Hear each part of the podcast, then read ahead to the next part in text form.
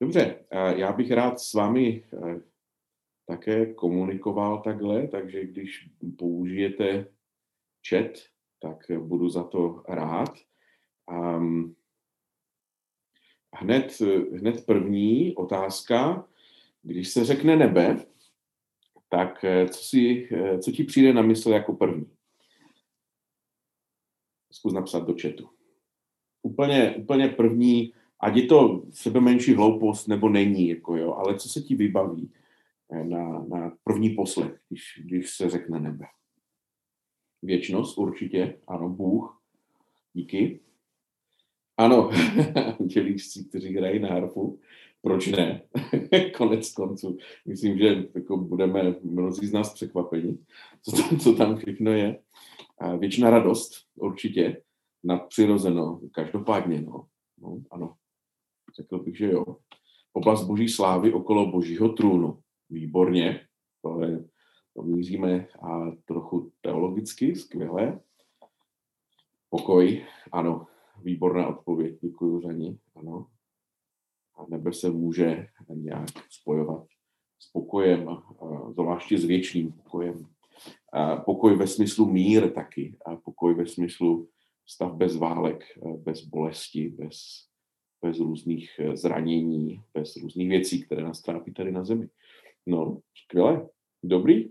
Tak ještě, někdo z vás nenapsal, co si pod tím pojmem vlastně um, představuje a co si s tím spojuje. No já myslím, že jsme to, že jsme to v podstatě trefili. Ten chat potřebuju dát pryč. Tak. Um, začal, bych, začal bych svoji přednášku, která bude vlastně takové, taková první část jako toho, co vám chci říci, a následně ta druhá část, to bude takové trošku kázání, protože se podíváme na jeden biblický text, který si myslím, že můžeme nově objevit, co v něm, co v něm je vlastně napsáno a co v něm Ježíš jako říká. A na závěr bych vám chtěl pustit jedno video. Tak doufám, že to bude pro vás zajímavé. Každopádně teda ten začátek, taková ta mini přednáška, Zdá se mi, že, že to tématika nebe je natolik široká, že ji potřebujeme nějak ukotvit, potřebujeme ji zužit a potřebujeme ji zužit do našeho evangelikálního prostoru. A to až za chviličku, teď, teď do toho křesťanského prostoru. Ve apoštolském vyznání víry, to znamená v velmi, velmi starém vyznání víry, které, ke kterému se hlásíme i jako církev bratrská, tak se dočteme to, že věřím v Boha, Otce Všemohoucího, stvořitele nebe i země, v Ježíše Krista, syna jeho jediného pána našeho, když se počal z Ducha Svatého, narodil se z Marie Pany, trpěl pod ponským pilátem, ukřižovan, umřel a pohřben. Byl, se stoupil do pekel, třetího dne vstal z mrtvých a teď vstoupil na nebesa. Sedí po pravici Boha, Otce Všemohoucího, odtud přijde soudit eh, živé i mrtvé. Věřím v Ducha Svatého, svatou církev, obecnou společenství svatých odpuštění hříchu, zkříšení těla a život věčný. Tak to je to, na čem se shodneme s, i s jinými křesťanskými proudy a, a denominacemi. Nás dnes bude zajímat to vstoupil na nebesa. Má smysl se bavit o nebi, protože Ježíš do nebe odešel, vstoupil na nebesa. A zároveň má smysl se bavit o nebi, protože on z nebe přijde, vrátí se, aby soudil živé i mrtvé. Má ještě nějakou agendu, kterou, která není naplněna. Je to něco, co nás čeká. A má smysl se bavit o nebi, protože, a protože vlastně tom je obsažen život věčný, nebo respektive život věčný je obsažen také ve, ve slově a, nebe. Tak to je takové vymezení víceméně prostoru, eh, čemu věříme. A teď čemu věříme jako církev bratrská. Um, doporučuji občas sáhnout po takové brožurce. Já po ní taky někdy sahám. Je, to je vyznání víry s komentářem a duchovní zásady církve bratrské. Není, není nějak obsáhlá a dá se tam dočíst jako zajímavé věci. Tak z pohledu jako věcí budoucích, čemu věříme, um, tak. Věříme, že Ježíš Kristus přijde ve své moci a slávě, aby v plnosti dovršil Boží království.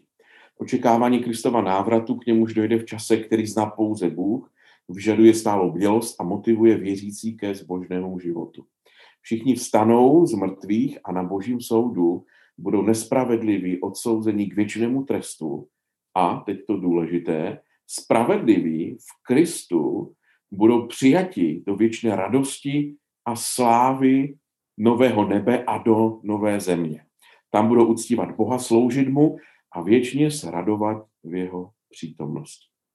Tak tedy, když, když hovoříme o nebi, tak potřebujeme také mít na mysli nejenom věčnost jako takovou, a nejenom místo, kde pán Ježíš odešel, kde aktuálně je a odkud se k nám vrátí, ale také potřebujeme mít na paměti nebo aspoň, aspoň zaregistrovat něco jako nové nebe a nová země.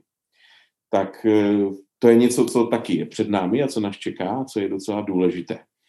Tak tomu věříme, pokud se jedná o věci budoucí, pokud se jedná o eschatologii, eh, jakožto církev bratrská. Kde je nebe? To je otázka, kterou um, myslím, že odpovíme až, až na konci, nebo aspoň tak trochu. Uh, kam to Kristus odešel a odkud se k nám vrátí?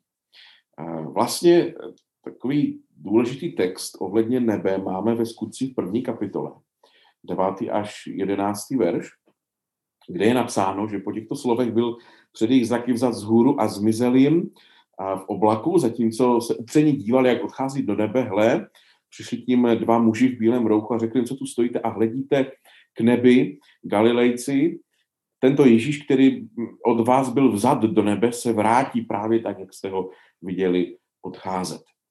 Tak tedy Ježíš byl vzat z hůru, odchází do nebe a ti, kteří s ním byli, chlapci z Galileje, tak tedy hledí za ním někde jako vzhůru, mají upřený pohled nahoru a hm, slyší k tomu komentář, hele, proč se díváte do nebe, uh, vždyť um, ten Ježíš se zase k vám vrátí. Tak mějte raději upřený zrak na eh, druhý příchod Ježíše Krista, než eh, na takové toužebné vzhlížení eh, do nebe ve smyslu vzpomínání na Ježíše, na jeho a, vyučování, na, na jeho přátelství, které jste spolu s ním měli, na takovou nostalgii, která jako může být s tím spojena tak eh, kde je vlastně nebe? Proč, když hovoříme o nebi, v tom, i v tom duchovním slova smyslu, se vlastně díváme nahoru, nebo ukazujeme nahoru. Jo? A když jako mluvíme o těch duchovních věcech, anebo mluvíme o budoucnosti, tak, tak zásadně ne dolů, zásadně ukazujeme nahoru. A asi taky proto, protože učedníci uh, se dívali nahoru, když jim a teda Ježíš byl Eh, vzad vzhůru. Potíž je v tom, že to slovo nebe, řecky Uranos, to nám něco připomíná, jedna planeta eh, naší sluneční soustavy, eh, Uran je pojmenovaná právě po tom řeckém pojetí toho nebe, tak samozřejmě, že, že vlastně um, znamená oblohu a hvězdy. Um, to, co je nad námi v tom jako fyzikálním světě, um, ale zároveň znamená sféru, kde žije a vládne hospodin, Bůh. Um, a, a to je trochu potíž, protože eh, když první astronauté um, přiletěli do vesmíru, zjistili, že jako tam pán Bůh není. Jo? Hledali ho tam, a vrátili se zpátky a říkali, hele, ale Boha jsme tam nenašli bámbu v nebi, v nebi není. Um, no, taky jako ta představa Boha sedícího na obláčku spíše má co dočinění s, tou, s tím prvním významem toho slova nebe, um, jako, jako nějaký fyzikální jev, než uh, s tím, co, na co se potřebujeme my směřovat, čili nebe jako sféra, kde žije a vládne Bůh.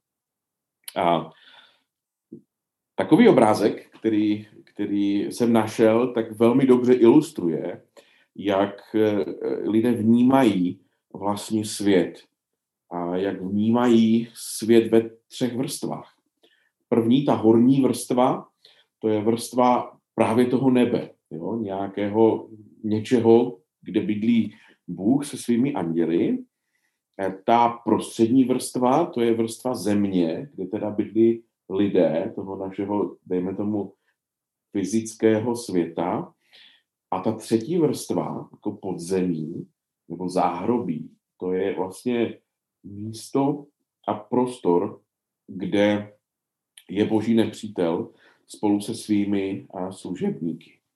Je to takový trošku jako možná moderněji jako pojatý obraz, ale ta představa toho světa, který je rozdělen do tří vrstv nebo do tří částí, je velmi, velmi stará.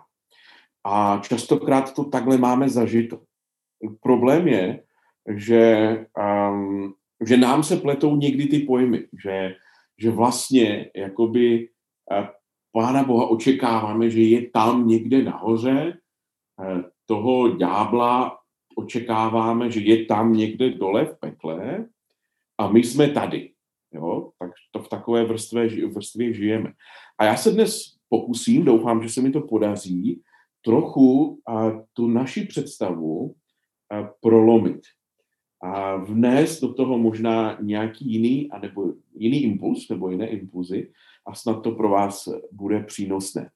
Ve skutečnosti nemusí tak být, jak, jak si to lidé rozvrstvili, a, a ve skutečnosti zdá se, že svět funguje trošku jinak než v těch třech eh, vrstvách. A to bude důležité, pokud se jedná také o nebe.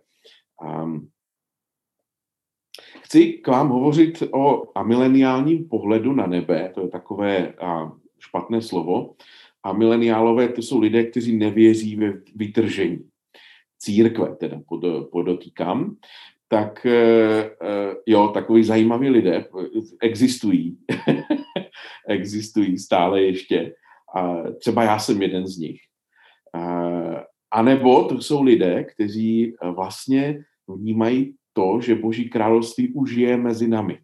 Že to tisícileté království není otázkou budoucnosti, ale je otázkou současnosti.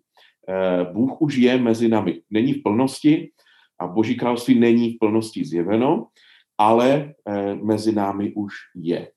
A, tak a myslím si, že je docela důležité, jak vnímáme věci eh, budoucnosti, věci eschatologie, věci toho, co se vlastně asi bude dít v budoucnu, protože to nám ve výsledku trochu nadefinuje to, jak vnímáme nebe.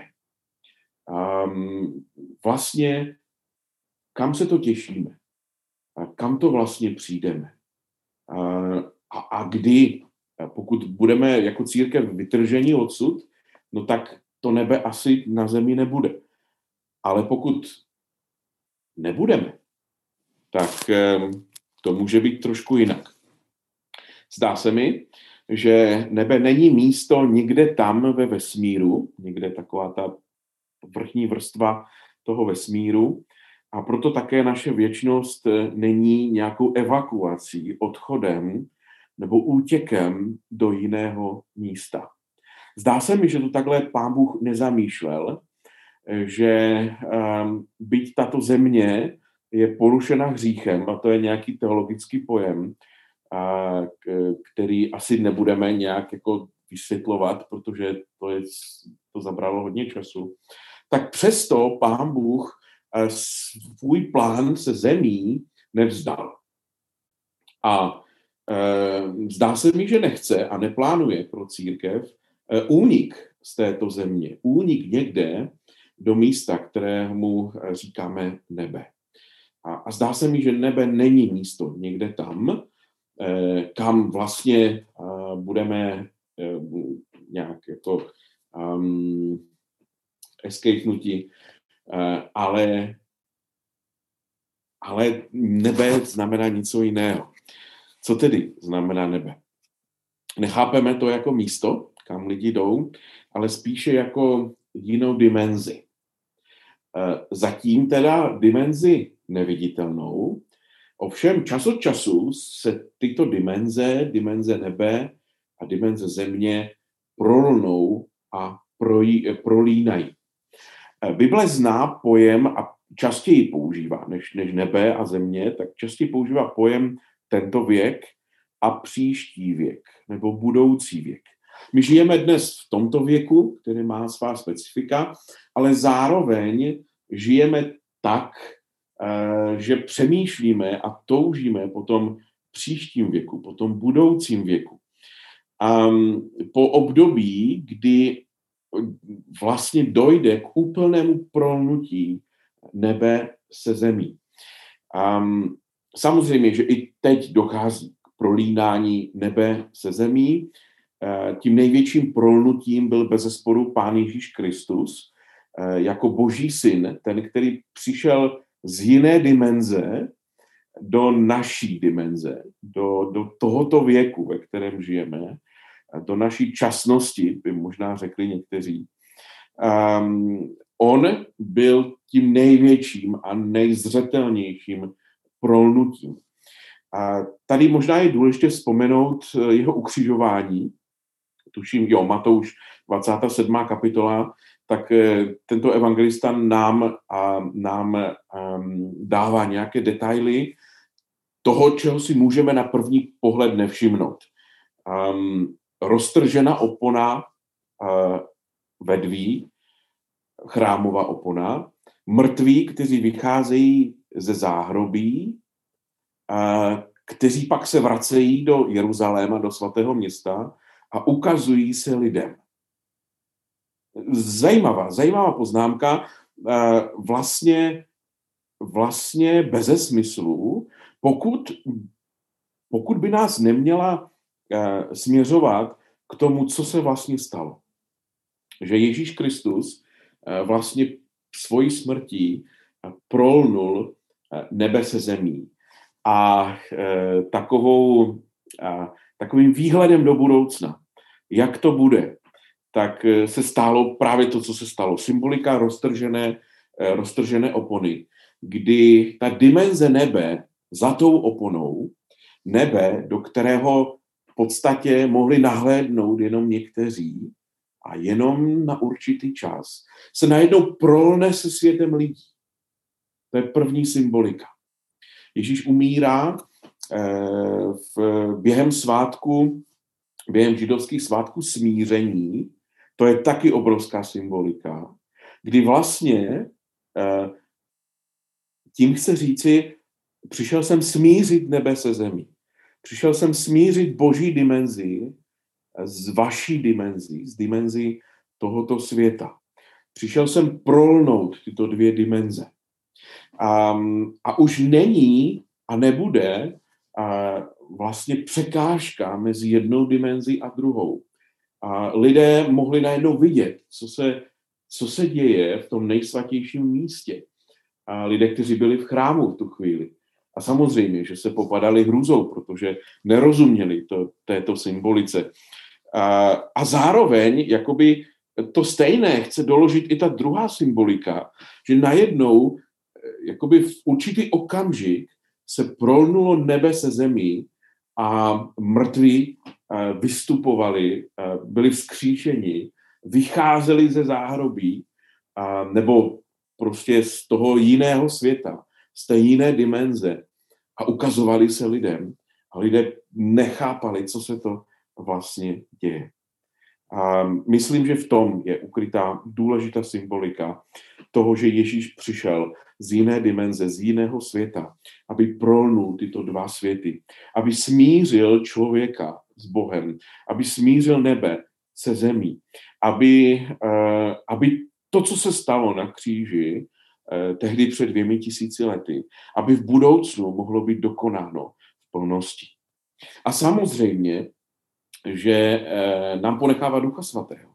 Duch Svatý je duch Ježíše Krista a je, je z jiného světa, je z jiné dimenze. A my věříme tomu, a takto jsme to i přijali, že Duch Svatý žije v nás. V každém, kdo, kdo přijal, přijal Ježíše Krista jako svého, jako svého pána, kdo ho následuje, tak v něm žije Duch Svatý, skrze něho působí, má nějaké úkoly, tím se teď nebudeme zabývat, ale Duch Svatý, pokud není Duch Svatý prolnutím nebe se zemí v současnosti, tak, tak co víc jim může být. A cílem křesťanské spirituality, čili k cílem křesťanského duchovního života, života tady, ještě na zemi, je zažít a řekl bych zažívat takovou průsvitnou oponu, kdy se vlastně nebe přibližuje k zemi, kdy se občas eh, to dokonce vlastně tyto dvě dimenze i prolnou. Eh, zahlédnout, vidět za oponu, zahlédnout boží tvář, znát boží srdce, znát boží záměry a mm, mít vztah s Bohem, který vlastně je z jiné dimenze, je z jiného světa. Zakoušet záblesky budoucího světa, to je pěkně napsáno, kde vládne Ježíš. A tyto záblesky odrážet do našeho pozemského světa. Přinášet to boží království, přinášet nebe e, tady na zem. V co největší míře. Um, odkud to vím, že je to možné uh, i v dnešní době, tak uh, modlitba odčenáš, uh, kde nás Pán Ježíš jako vybízí, abychom věci nebeského království, božího království, věci nebe, uh, vlastně, abychom po nich toužili, aby se, aby se oni neděli jenom v budoucnu, až někdy budeme v nebi, ale aby se děli i tady na zemi. A učí nás, abychom, abychom prosili um, za jeho vůli, která je v nebi, aby se děla i tady na zemi. Učí nás, abychom prosili za jeho jméno, které je posvěceno v nebi, tak aby se posvěcovalo i tady na zemi. Um, učí nás, aby, aby Boží království, které je v plnosti v budoucnu v nebi, tak aby přicházelo stále víc a víc na zem. A vlastně uh, žádá nás, jako své následovníky, abychom, abychom uh, zrcadlili uh, to, co, to, co vidíme, to, co vnímáme. To, kdy se ty světy prolínají. To, když zahlédneme kousek Boží vůle, tak abychom ji toužili uskutečňovat tady na tomto světě, tady v této dimenzi. Vzpomínáte jistě na Štěpána, na prvního mučedníka, ve skutcích máme o něm napsáno, tento příběh, kdy vlastně je tam napsáno, že Štěpán během svého kamenování eh, zahlédl boží tvář. Že viděl otevřená nebesa a hle, viděl Ježíše, který stojí u trůnu. A nebe se prolnulo ze zemí, alespoň pro Štěpána. A, a najednou vlastně mohl, mohl spatřit kousek Ježíšovy slávy. Mohl být pozbuzen Ježíšovou přítomnost. Mohl být tím Ježíšem, který stojí, nikoli sedí. Mohl být pozbuzen k tomu, že Ježíš se rozhodl um, něco udělat, že Ježíš se rozhodl uh, jednat uh, se zemí, s lidmi, kteří žijí na této zemi.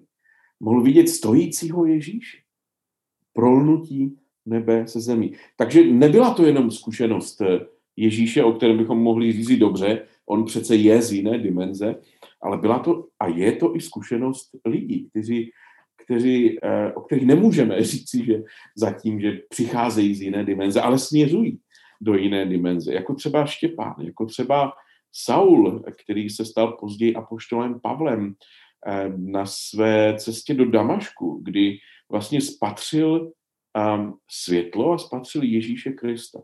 Je zajímavé, že ti, kteří jeli s ním, tak spatřili pouze světlo. A, a Saul byl ten, který slyšel hlas. Saul byl ten, který komunikuje s tím někým, kde se vlastně ve chvíli, kdy se prolíná nebe se zemí. a samozřejmě nemohu nevzpomenout apoštola Jana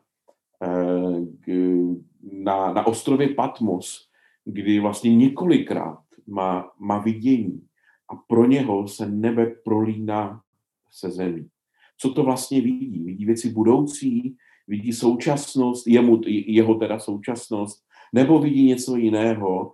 A dodnes je to otázka, jak vlastně číst a interpretovat zjevení.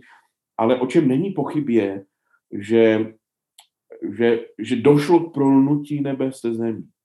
Že najednou Jan má vidění a má zapsat to vidění, proto aby povzbudil církev eh, v jeho době. No, um, ten odkaz 2. Korinským vlastně je odkazem k tomu, že my, píše Pavel, očekáváme nové nebe. Očekáváme nové nebe. My jsme lidé nových věcí a my jsme lidé, kteří směřují do té nové dimenze. Ještě poslední poznámka na tomto slajdu. A Kristus při svém druhém příchodu bude soudit svět, obnoví nebe se zemí a vlastně eh, se sebou samý. A ta neviditelná opona, jehož, jejíž symbol jsme viděli, nebo mohli zahlédnout eh, během ukřižování Ježíše, tak zmizí a dojde eh, k, k manželství nebe se zemí, k sňatku, dojde k něčemu, ke sjednocení. Veškeré zemské věci, které nepatří do, do té boží dimenze, do toho nebe, tak najednou nebudou mít místo v tom příštím věku. Tak uh, to je takový amileniální pohled na, na to, jak vnímáme nebe, nebe. Nevnímáme ho jako místo, ale spíše jako jinou dimenzi. A teď proč je důležité, jak vnímáme nebe? No, důležité je to proto, protože naše představa o budoucnosti formuje a definuje a určuje způsob, jak žijeme v přítomnosti. To si myslím, že je extrémně důležité, proč je dobré jako hovořit o tom, jako čemu věříme, anebo čemu třeba nevěříme z hlediska budoucích věcí. Um, protože to, jak tomu věříme, um, určuje způsob, jak žijeme teď a tady. Eh, dovolil jsem si citát z Roba Bela, Láska vítězí. To je moje uh, kniha, kterou vám doporučuji. Nějak takhle vypadá. Ona je docela kontroverzní, ta kniha. Možná, že jste už slyšeli uh, několik doporučení, nebo možná nedoporučení tuto knihu. Já mám rád kont- kontroverzní knihy. A velmi vám doporučuji některé kontroverzní knihy číst. A tuším, že Jan Hus říkával, že kacířské knihy se mají číst. Tak e, i kdyby byla kontroverzní a i kdyby byla kacířská, tak to je pro mě o důvod víc jí číst. A, co, co je v ní zajímavé? Přináší a mileniální pohledy na nebe. A jako na něco, co vlastně se prolíná se zemí a co je pouze jinou dimenzí. OK, tady je moje druhá otázka dneska, a tak prosím zase do četu. Pokud věříme v novou, nebi, v novou zemi, v, a, a v nové nebe, věříme v nastolení toho pokoje, eh, někdo z vás napsal, že, že nebe a vlastně a si tak nějak spojuje s pokojem, to je ono, v tom, v tom židovském ponětí šalom, mír, a pokoj, tak eh, blahobyt a zdraví a, a vlastně jakékoliv kladné hodnocení to v budoucnosti, tak jak to ovlivňuje náš život teď a tady. Pokud věříme v novou zemi a nové nebe, jak to ovlivňuje náš život teď a tady. Tak, pojďte, kdo z vás je odvážný a napíše první, jak to ovlivňuje to, jak vnímá život tady na zemi tak máte nějaký nápad, jak, eh, k čemu je dobré vlastně přemýšlet o nebi, jak to ovlivňuje to, jak žijeme a vlastně jak se chováme tady na zemi. Mhm. Um, někdo z vás napsal, dává to obrovskou naději těm, kteří zažívají opak pokoje a radosti teďkom tady na zemi. Přesně tak. Přesně tak. Věřím tomu velmi, um, velmi silně, že vlastně um, nebe je o naději. Nebe je o naději na změnu, o naději na, na to, že věci nejenom, že můžou, ale budou jinak, než jsou teď. Mhm. Nesnažíme se utéct, ale bereme Ježíšovo dílo spíše jako možnost k proměně. Přesně tak, neutéct, ale pevně stát. Zároveň si uvědomit, že to ještě není hotové. Ano, ano. Práce, jakoby eh, eh, to nevzdat to a pracovat na té porušené zemi se vším, co vlastně to přináší, tak je velká výsada. Protože, protože Bohu záleží na zemi, protože Bůh obnoví zemi a proto i my bychom měli na tom pracovat. Samozřejmě. Hm, děkuju. Bude mi uh, více záležet na tom, co se tady děje v tomto čase a budu se snažit přispívat k tomu, abych uh, pomáhala přinášet nebe na zem. Děkuju. To je, to je výborné, uh, výborné předsevzetí. Ano. Ano. My jsme vlastně vyslánci uh, nebe. Vidíte, tady na zemi. A proto, když lidé vidí nás, tak, uh, tak vlastně a jakoby můžou zahlédnout kousek nebe. A nebo taky ne. No. Ano, děkuju. Tak ještě někdo by chtěl napsat, um, jaký to má nebo bude mít vliv na to, jak vnímá svůj život teď a tady. Když tak eh, půjdeme dál, děkuji za vaše odpovědi. A chci vás vzít do Matouše 19. kapitoly, a můžete si doma ji přečíst, já ji číst nebudu, jenom trošku se budu snažit vyprávět. A, a vlastně společně se chceme podívat na Ježíšovo naprosté evangelizační fiasko. E, a nebo jak Ježíš promarnil skvělou příležitost, kterou měl k tomu, aby vyzval člověka k pokání, aby mu dal vlastně věčný život. Normálně to promeškal. Um, pojďte se mnou to sledovat. Přichází k Ježíši jednou nějaký bohatý člověk, nevím, jestli byl mládenec, my to známe, ten příběh o bohatém mládenci, ale zřejmě, eh, zřejmě mládencem nebyl, protože Matouš 19. kapitole, na rozdíl od eh, Marka a, a Lukáše, kteří vlastně tento detail opomíjejí, tak eh, tam píše, že to byl přední muž. To byl člověk, který eh, si musel zasloužit to, ten titul, takže zřejmě mladým, mladým nebyl, ale to je jedno, byl muž a byl bohatý, nesmírně dokonce bohatý, všímá si Matouš. Přichází k Ježíši s otázkou, jak mohu získat věčný život. Otázka, která je přímo na smeč vlastně Ježíšově službě. A jak Ježíš odpovídá? No pokud chceš věčný život, pokud chceš vejít do života, dodržuj přikázání, první ťavka. OK, odpovídá ten bohatý muž, prosím specifikuj mi je. Jsou některá, která jsou důležitější než jiné, anebo, anebo mám dodržovat všech 613, které dodržujeme my židé, parafrázuji jeho otázku. No, tak Ježíš odpovídá tak například těch pět, které se týkají vztahu člověka s člověkem a pět z desatera. A víš co? Odpovídá, odpovídá mu ten bohatý muž, víš co, ale já to vlastně dělám. Um, no jo, říká Ježíš.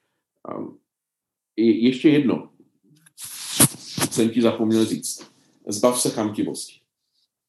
A to je to, co tě drží. Um, při zemi a to je to, co ti zabraňuje získat věčný život. Rozdej majetek chudý. Získáš tím poklad v nebi a tak mě následuj. Wow. A ten chlapík odešel smutný. Nevíme, jak se rozhodl nakonec. Jestli si to celé nepromyslel třeba doma, ale pravděpodobně ne. Pravděpodobně Ježíš tady promarnil skvělou příležitost k tomu, aby jeden z bohatých lidí ho následoval. kdyby tento příběh se odehrál mně, kdybych já byl Ježíšem, jakože nejsem a nebudu, ale kdybych byl takovým kazatelem třeba, jo, přijde za mnou někdo, kdo se mě ptá, jak může získat věčný život. Tak nejdříve bych ho poučil, že věčný život si získat nemůže, nebo zasloužit nemůže, nebo odpracovat nemůže. Že věčný život je zdarma, je z boží milosti. Prostě bych mu řekl čin pokání, vyznej eh, Ježíše jako svého pána, nebo řekl bych mu vyznej svoje hříchy nebo svoji hříčnost před Bohem a následuj Pána Ježíše. Eh, a přijmi z milosti ten věčný život.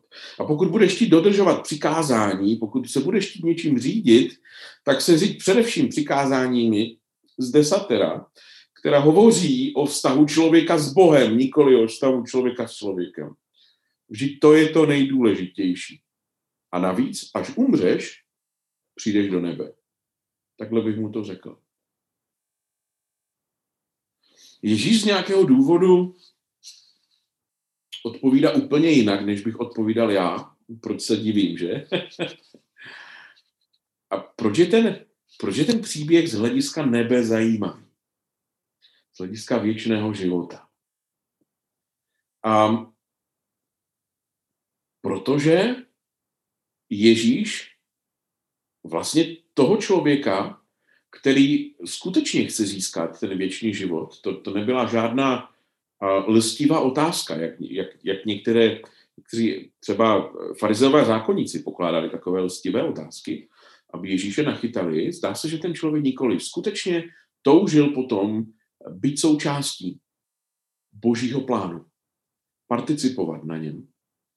Um, toužil po něčem větším, než to, co, čeho dosáhl, čeho dosáhl do posud. Ježíš ho směřuje k časnosti. Ježíš tu otázku na nebe nebo na věčný život, na věčnost, obrací zpátky a jakoby říká, hele, to, kam půjdeš, nebo to, kam se chystáš, nebo to, jak získáš, a zda získáš věčný život, tak do velké míry bude záležet a záviset na tom, jak jednáš teď. Jak jednáš s jinými lidmi. Jak vlastně, co jsi udělal pro to, aby současný svět byl lepším místem k životu, než jaký je. Rozdej majetek chudým. Říká mu Ježíš. Máš šanci s tím ještě něco udělat. Nebe není jenom otázkou budoucnosti, nebe je do velké míry otázkou současnosti. Pokud se chystáš do nebe, by mu řekl Ježíš, tak potřebuješ žít nebeským způsobem života už tady na zemi. Tím způsobem získáváš poklad v nebi. Protože se zbavuješ své vlastní chamtivosti, sobeckosti, svého zajištění třeba na budoucnost, na důchod a pomáháš řešit problémy tohoto světa. Vnímáš potřeby druhých lidí. Pokud se chystáš do nebe, takhle budeš žít tady na zemi. No, zase Robel uh, se svojí láskou vítězí. Představte si, píše Rob, že nastane nebe na zemi a vy jste rasista. Usednete k Beránkově slavnostní hostině a najednou zjistíte, že vedle vás u stolu sedí oni prostě tamti. Ti, kterými celý život jste pohrdali.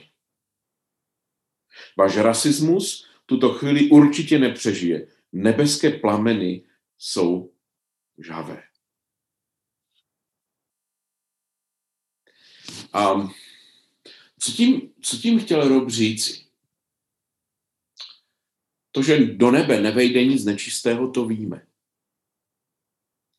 A problém je, že často spojujeme tento výrok s tím, že Pán Bůh to nějak za nás vyřeší. Že vlastně je docela jedno, jak žijeme tady na tomto světě, hlavně, že máme zajištěn věčný život. Zdá se, že Ježíš v tom našem příběhu mluví opačně. Zdá se, že by tomu našemu chamtivci řekl, hele, představ si, že bys společně večeřel s lidmi, kterým si mohl pomoct a nepomohl si, protože si jimi opovrhoval. Nemůžeš s těmito lidmi a v tom nebi být. Sám sebe vylučuješ tím, jak jednáš tady na zemi. Docela síla, že? Um, chci, uh, chci eh, vám pustit jeden příběh, o čem je nebe, o čem je taky nebe tady na zemi. Tak. Vteřinečku, hned to bude. A bude to pár minut, tak prosím, mějte se mnou strpení.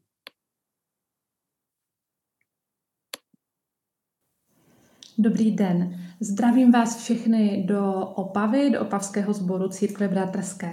Jmenuji se Helena Mrázková a pracuji eh, pro Elim Opava jako doprovázející pracovník. A před nějakou eh, dobou jsem vás jako sbor v Opavě oslovila s prozbou o pomoc pro rodinu, kterou mám na starosti jako doprovázející pracovník. Rodina je to eh, těžce zkoušená, mají eh, tři syny, dva z nich mají velmi těžké psychiatrické diagnózy a stejně tak je velmi nemocný i jejich malý vnouček, eh, čtyřletý, o kterého se prarodiče pěkně a jak nejlépe umí starají. Tato rodina žila ve velmi nevyhovujícím bytě a jako Elimu sociální službě se nám podařilo zařídit pro ně eh, sehnat větší bydlení, což bylo velmi mm, náročné, ale nakonec se to povedlo. Oslovila jsem vás prozbou o nábytek, nějaké starší kousky tady pro, ty, tady pro tu rodinu. Mám velkou radost, že vám můžu dát po nějaké době zpětnou vazbu, jak se tady tahle celá akce povedla. Mm, Dostalo se mi od vás eh, několika docela dost jako krásných nabídek. Eh, největší radost jsem měla z nabídek konkrétních, eh, konkrétního nábytku, kdy jste poskytli úplně praktické kousky, které jste dokonce byli i ochotní v mnoha případech přivést na vlastní náklady té rodině přímo do nového bytu v den, kdy se stěhovali. Eh, to bylo úplně perfektní a díky tady téhle vaší pomoci se povedlo pro rodinu zajistit psací stůl, skříňky, jídelní stůl, mikrovlnku a krásný rohový gauč. Eh, ve chvíli, kdy se stěhovali z 1 plus 1 téměř nevybaveného do 3 plus 1, to byla opravdu významná pomoc. Někteří z vás nabízeli dokonce finance, toho si taky obzvláště vážím, a rozhodli jsme se nakonec v Erimu tady této finanční pomoci v tuto chvíli pro tuto konkrétní rodinu nevyužít. I s ohledem na to, že rodin je v Erimu více a nechtěli jsme jednu rodinu tak jako významně více podpořit, než, než kolik jsme třeba schopni pomoci ostatním rodinám. Takže děkuji tady v tomhle ohledu za pochopení. Eh, chtěla jsem vám eh, jako sboru moc poděkovat, protože jste odvedli, eh, myslím, že dobrý kus práce, a pro eh, tu rodinu, které se této pomoci dostalo, to bylo, byla dobrá zkušenost. Já jsem jim eh, vždycky eh, při předávání dalšího a dalšího kousku praktické pomoci říkala, že to mají od křesťanů, od mých přátel křesťanů z Opavy a myslím, že to pro ně mohla být taková zkušenost zažít velmi prakticky, že křesťané jsou lidi, kteří víc než cokoliv jiného, prostě mají otevřené eh, srdce a mysl pro potřeby někoho jiného, kdo na tom prostě není dobře. Stačí. Díky. A když to slyším, tak jsem dojat, protože když, když toto není nebe tady na zemi, tak vlastně co je? A když takhle nezhromažďujeme poklady v nebi, tak vlastně jak jinak? Jsem velmi dojat, protože lidé od nás ze sboru to vzali vážně a skutečně a rozhodli se v této době, v té covidové době a pomoct této rodině. Um, jedna rodina um, může bydlet v důstojných podmínkách a ve kterých by nebydlela. Nebyť tady křesťanů. Toto je nebe, přátelé. Ještě mi dovolte a předposlední slide. A zdá se mi, že nevíme, kde budeme trávit věčnost z hlediska lokace. Víme, s kým ji budeme trávit. Budeme je trávit s Kristem. A myslím, že nový zákon nám nedává přesnou lokaci, kde teda uh, budeme navždy a na věky s naším pánem, ale že budeme s pánem. A to je podstatnější uh, na této odpovědi, že budeme s Kristem. Dokonce, a to je už je poslední slide, uh, jeden z největších žijících dosud teologů katolických, Josef Ratzinger, ve své knize Eschatologie, smrt a věčný život, velmi, velmi doporučuji, píše toto slovo nebe není pro křesťana pouhou hudbou budoucností, nýbrž čistým znázorněním toho, co se děje v setkání s Kristem. A to je ten důraz na to s Kristem. Nebe je nejdříve určeno kristologicky. Není to nehistorické místo, do něhož se přichází. Existence nebe se zakládá na tom, že Ježíš Kristus jako Bůh je člověkem, dal lidskému bytí místo v bytí Boha samotného. Jinými slovy, a nebe je všude tam, kde je Kristus. Pokud je Kristus um, v nás, tak nebe je v nás. Pokud je Kristus s lidmi, kteří potřebují um, nejenom Krista, ale také potřebují řešení svých záležitostí tady na zemi, tak, tak nebe je tam, kde naplňujeme tyto potřeby jiných lidí. Um, nebe je tam, kde je Kristus. Tak to je možná poslední věta, kterou bych rád, abyste si z tohoto dnešního večera odnesli. Děkuju.